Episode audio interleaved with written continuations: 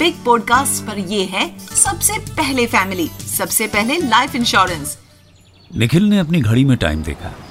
ग्यारह बजने वाले थे। वो सही समय पर बस स्टैंड पहुँच गया था। आज वो पूरे एक महीने बाद अपने घर जा रहा था। उसे नौकरी करते हुए एक महीना हो गया था। रायगढ़ जाने वाली बस के लिए सभी पैसेंजर्स रेडी थे। कंडक्टर ने एक एक करके सभी का टिकट चेक किया और लोग सीट्स पर पहुँच गए। जैसे ही निखिल सीट पर पहुँचा, उसका मोबाइल रिंग हुआ। उसके पापा का फ़ोन था। हेलो पापा? हाँ मैं बस में बैठ गया। जी जी सीट मिल गई। हाँ हाँ बस एसी वाली है। आ, आप फ़िक्र मत करिए। जी पापा ऑफ़िस में सब ठीक है। निखिल ने फ़ोन रखा और बस की खिड़की से बाहर देखने लगा।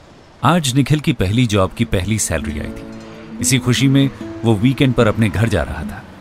बस की खिड़की से बाहर दौड़ते हुए पेड़ों को देखकर निखिल को बचपन की याद आई जब वो पापा मम्मी के साथ ट्रैवल करता था और सोचता था कि ये पेड़ कैसे दौड़ रहे हैं? वक्त बीता और आज वो ज़िंदगी की दौड़ में शामिल हो गया था। रास्ते के नज़ारों को देखते हुए कब सफ़र पूरा हो गया? पता ही नहीं चला। रायगढ़ आ चुका था। कोई शाम के सात बजे निखिल घर पहुँचा। पापा मम्मी उसका वेट कर रहे थे। गर्मा गर्म चाय नाश्ते के बाद निखिल ने कहा अच्छा ये पहली सैलरी से सबसे पहले पापा आपके और मम्मी के लिए क्या लूँ? पापा ने मुस्कुराते हुए जवाब दिया बेटा, सबसे पहले लाइफ इंश्योरेंस ले। निखिल की माँ ने भी उसे कहा, बेटा, तुझे कुछ जताने की ज़रूरत नहीं है। हम जानते हैं तुझे हमारी फ़िक्र है। हमारी खुशियाँ तेरे लिए सबसे पहले हैं। हमारे गिफ्ट्स लाए बिना तू मानेगा नहीं। लेकिन साथ साथ सबसे पहले लाइफ इंश्योरेंस भी ले ले।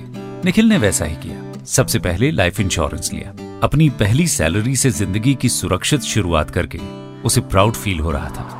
उस शाम पूरी फैमिली घूमने गई। डिनर बाहर ही हुआ।